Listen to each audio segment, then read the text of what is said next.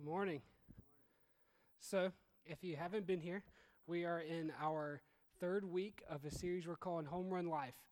Um, basically, the gist is this we ask ourselves, are we really getting everything we want out of life? When you look at your life, are you happy with where you're at? Are you, are you living that abundant life that Jesus talks about in John 10 10? And, and we kind of said, okay, so if, if, if this is our goal, what does that actually look like? And a lot of us, we would say it's the results, right? This is third base. This is the competence. This is landing that dream job, getting that dream house, having the dream marriage. This is the, the result side that we really, I think, has dominated the successful home run life.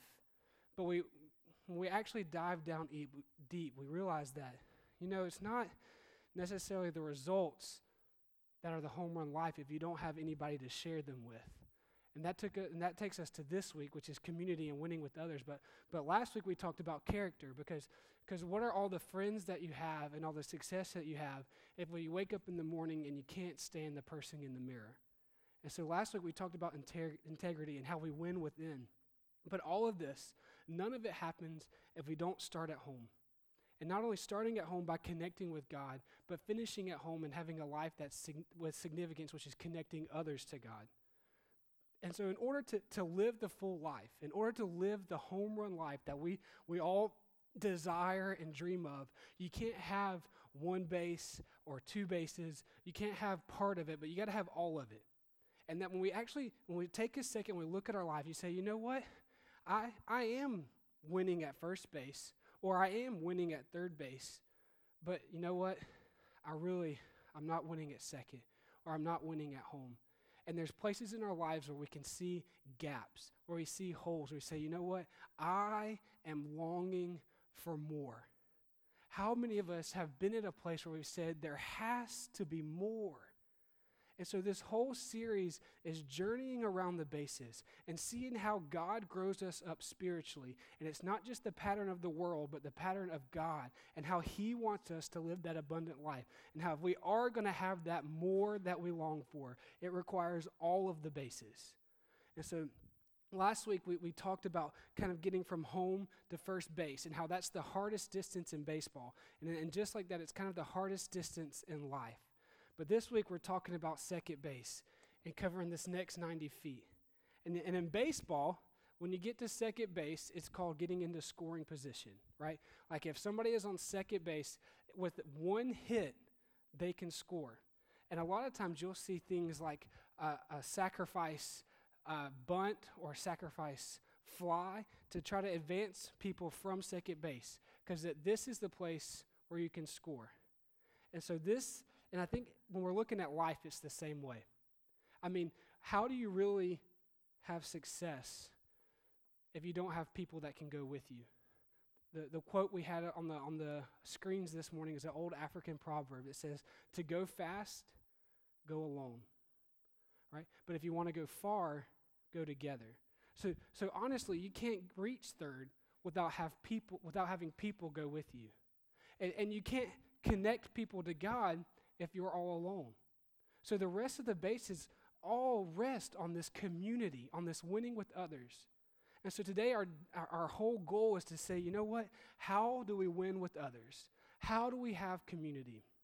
And the truth is, we just got out of a, a whole series on relationships. And if you've been a part of Revive, you know that this is kind of our bread and butter. The very first series we did as a church was called How to Neighbor. And there's been messages throughout every series that revolve around relationship. Because people don't want to have religion shoved down their throat. People don't want to have rules and regulations and a, something that force the way that they have to live. People want community. People want to know that they are loved. Everything we do as a church revolves around the relationships that we build. And this whole base today is looking at how we do that. I have two questions I kind of want to answer. The first one is why is community important? Right? Why, why is it essential that we have a community? And the second is how do we achieve that community, right? So, so the first one, I just want to kind of unpack um, why we need community. Really, it can be boiled down to two words we drift. We drift. Think about it. Think about the good things that you that we, we strive for in life. Think about the goals that we want to to lose those 20 pounds or to make that certain amount of money or to have that certain relationship. God just dimmed the lights for us. You guys like that? um, but we sit we set these goals, but we have a tendency to drift away from them. Somebody, somebody once said it like this You're never stagnant in life. You're either moving forwards or you're moving backwards. And I can see that because I see that if we are approaching the things we want to achieve, if we're approaching the things we want to live, the, the integrity that we talked about last week, the, the, if we're approaching this home run life, we naturally drift away from it. Whenever I think about this word drift, it always takes me back to um, one of the probably most painful things that I ever watched happen. Right, uh, not not like physical pain, but deep emotional pain we're on this camping trip, right? And there, there's a group of us, and we're, we're kayaking down this river. And when we, we kayak down the river, and we just find a spot, and when we find that spot, we set up camp. But we take all of our supplies with us, right? So we, we have our tents, we have our sleeping bags, we've got all of our food, all of that is with us. And normally you would carry that on your back on a hiking trip. But since we're going down a river, we needed somewhere to put it. So we had this bright idea to bring along a canoe. So we've got several kayaks and one canoe. And the canoe is the Holy Grail. It's holding everything important our dry clothes, our dry sleeping bags, our tents, our food. It's all in the canoe. And we had the bright idea to put the one of us that is the biggest adrenaline junkie, the, the biggest need for thrill, in the canoe. Bad idea. So we're day one, like we just put into the river and we're flowing down the river. And you know, when you're on the kayaks, it's a lot of fun. You kind of almost aim for the rapids because you kind of get thrown around a little bit and it's a lot of fun. And you hit that white water and you start going really quick. But when you're in a canoe, you really want to avoid the rapids. And so we're, we're going down the river. We haven't been in it very long. We're enjoying our day. It's been a lot of fun. And then the canoe kind of gets out in front of us, and we're all like, slow down, slow down and there's some white water coming up, and there's kind of a kind of a clear path through it. And so we're like, okay, he's to take that path. And he's going, and, and you know what?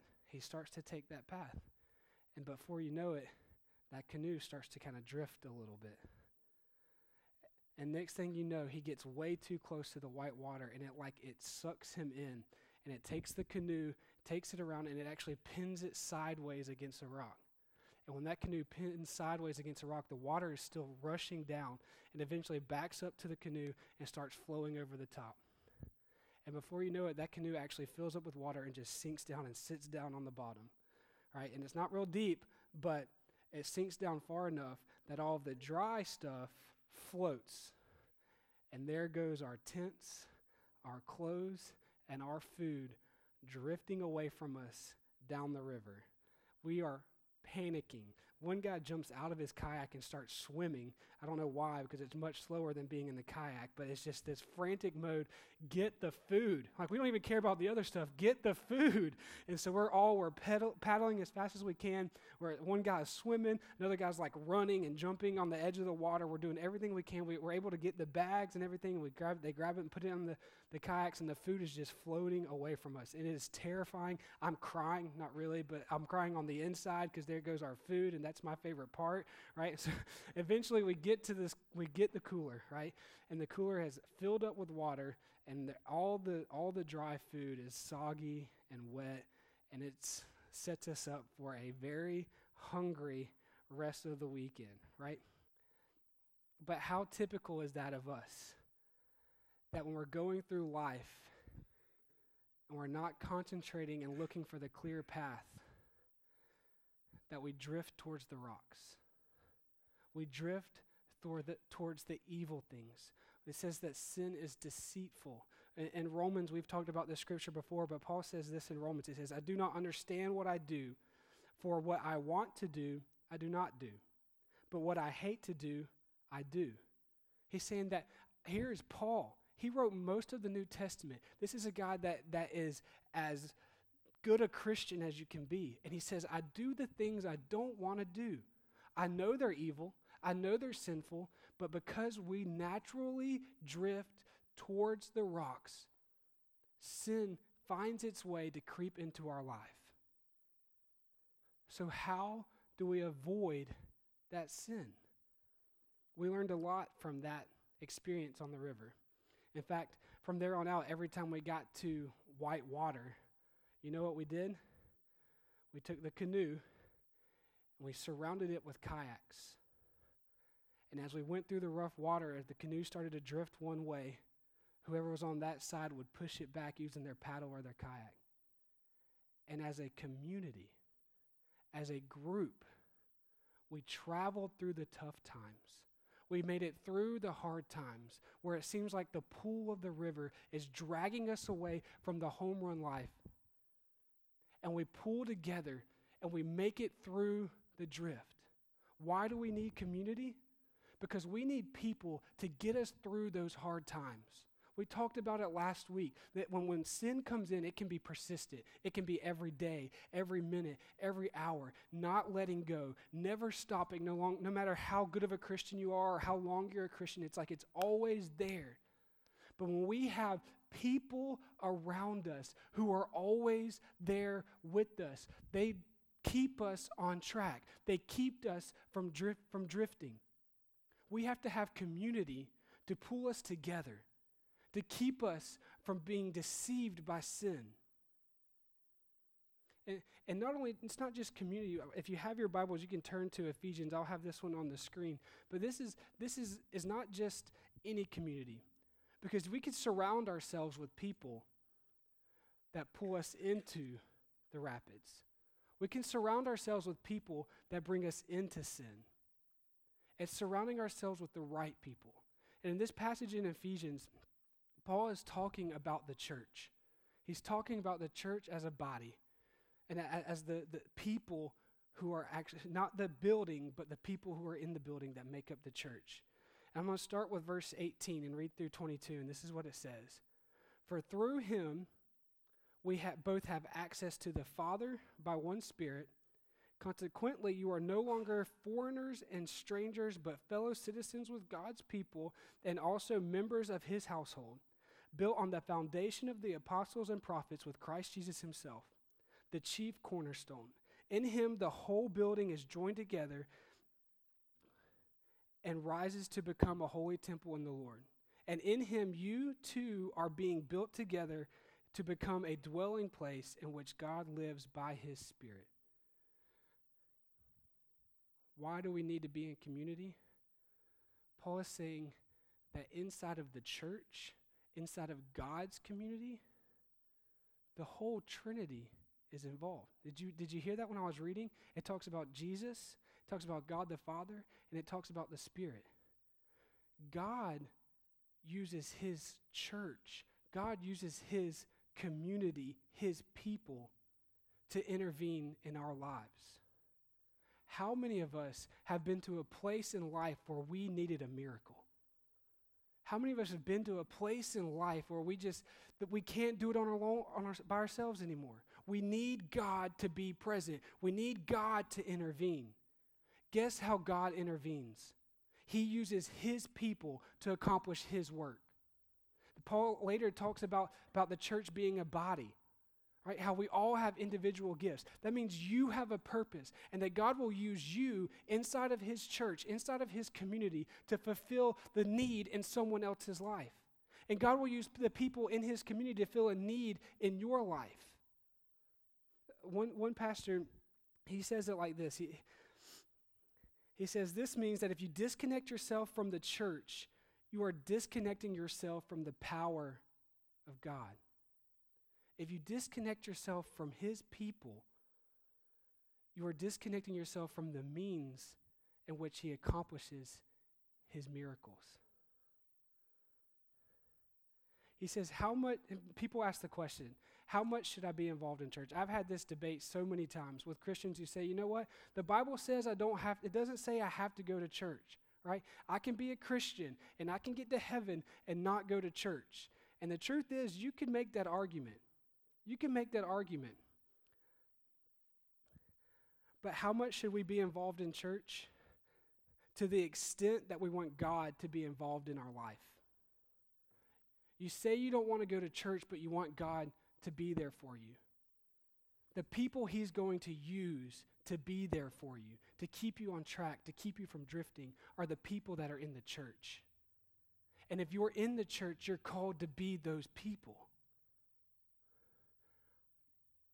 that, that same pastor says it, that he wants to even be so bold as to say this that you have no right to ask God for help if you intentionally separate yourself from that means of help. Whenever when I was, when I was kind of doing this reading, it took me back to a time, and I think I've told this story before. But there was a time when when Lauren and I were college newlywed broke. Like there's broke, but then there's college newlywed broke. Like it's a whole nother level, right? And we had no money. And we're in South Carolina, and I drive her car to worship practice. And when I come out, I realize that there's a flat tire. And I realized that I've let these tires go way too long. You can see the thread, like it was my fault that the tire was flat, right? Like we should have gone and gotten new tires a long time ago. But we walk out, and I'm like all bummed, and so I'm starting to try to change this tire. And the, and the people that are in the church, that are on the worship team with me, come out and they see it happening. And they actually tell me to move, change the tire for me. We get the, the car to our house, which is not that far. One of them volunteers to take Lauren to work the next day. And while we're both at work, they come and get her car and put new tire or put used tires on there for us. We had a need in our life that we couldn't fill. And God performed a miracle by providing tires for free through his church. Paul is saying, You're battling cancer? Go to church. You're struggling in your finances? Go to church. You, you need help in your marriage? Go to church. You've got issues in your life? Go to church. Be in community. Be in God's community because that's where He is at. The, the, the, Holy Trinity, the Holy Spirit, God the Father, Jesus Christ, all inside of His people, using His people to accomplish His mission. It's community, it's second base. This is a, a plea to, to, to be involved with people. Why do we need community? Because we drift. Why do we need community? Because that's how God accomplishes his mission. So, how do we get there? How do we achieve this community? It, it, makes sense that we need it. But how do we get there? Earlier in Ephesians, that same chapter, going up to verse 12, I don't know if this is on the screen. I'm going to read it to you. Ephesians chapter 2, verse 12 says, Remember that at the time when you were separated from Christ, excluded from citizenship in Israel, and foreigners to the covenant of the promise, without hope and without God in the world. Before he talks about this community that we just understood where, where, where God works, there were people who were excluded from that. They weren't allowed to be a part of it because they weren't Jewish. There was literally there was a sign that they this is when they would go to the temple and worship, and there was a sign on the outside of the temple that said, "Any Gentile anybody who is not Jewish, and you enter beyond this wall, you will have only yourself to blame for your enduring death. See, inside of the temple was considered a holy place where God was. And if you were not part of God's people, to enter in his presence unclean would mean death. And so there's this wall that's literally been built to keep people from community right? How many of us we build these walls in our own life? And for them, for them it was this this this racial tension. Right? You were either Jew or you weren't. And if you weren't Jewish, then you weren't allowed to be a part of this community. But the truth is that when Jesus died on the cross, there's this huge curtain, three to four inches thick, inside this temple that separated the holiest of holies from the rest of the temple. And when Jesus died on the cross, that curtain was ripped from top to bottom. giving Jew and Gentile access to the presence of God. The way that we build community is by giving access to people. And, and a lot of us, we build this wall, right? And for some of us, that I just kind of wrote down several reasons why I've built walls or I've seen walls built in our lives. And this is not an exhaustive list by any means, but but one of the big things for that I saw was unforgiveness, right? How many of us let, think about it relationally? How many of us have been in a relationship with somebody and they broke our heart and they hurt us so bad? And so what do we do? We build up a wall and we stop letting people in. We don't give them access to protect ourselves, right? We've been hurt and we don't want to feel that pain anymore. But what we've done is instead of protecting ourselves, we've separated ourselves from the very thing that can help us. We shouldn't remove ourselves from community when we're hurt. We should put ourselves into it. For some of us, the wall that is built is, is based on preference. You see this a lot of times in churches. You go to, to the old Southern Baptist church, and if, if you're from the pulpit and you're preaching, you might get a real hearty, mm, right? No, no words, no amen or anything like that. You just get some, some good grunts, right? And then if you go to maybe a different denomination, you'll get like a amen. Come on, pastor, right? I had the, the privilege of going to an African American church, and they they talk back in like full sentences, like like oh yeah, tell them about it, pastor, right? Yeah. Oh yeah, what did he do going down that river? What did he do going down that river, right? They, they, and so, but if you look at the church today, those worship preferences have divided the church. People who worship differently don't worship together. And we let things like race, political party, style keep us from giving access to those people. There's a, um, been several studies that if you, if you, they put a, some guys on a basketball court, and if they put kind of some uh, African Americans on one side and white people on the other side, and they have people go into the gym and join a team, they naturally go to the, the group that looks like them. Because we naturally go where we feel comfortable and we naturally want to create community where we feel comfortable. But Paul is saying that we have to break down those walls and we have to give access and we have to ask for access into the people's lives that look different than us, that dress different than us, that worship different than us. Community is not about connecting with people that we just feel comfortable with, it's about connecting with people that need Jesus. And it's about letting people who know Jesus connect and get access to us and being willing to, to listen and learn and let people in. We have to be willing to, to be ourselves and listen to others, to engage in their lives, and to show that we care. That's how we gain access. Hebrews 3, uh, verse 12 and 13. I've got, got it on the board. I'm going to read it to you. It says, Take care, brothers and sisters, that none of you have, may have on evil, unbelieving heart that turns away from the living God, but exhort one another every day, as long as it is called today, so that none of you may be hardened by the deceitfulness of sin. I want, to, I want us to notice what's happening here. The author of Hebrews is saying that sin is deceitful, it's creeping in, it's drifting, what we've already talked about.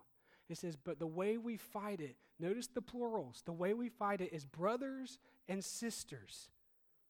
It says that brothers and sisters, that none of you, it's kind of difficult because when we look at you, it could be singular or plural. So I'm going to do a southern translation. So that none of y'all have on evil, unbelieving hearts that turns away from the living God.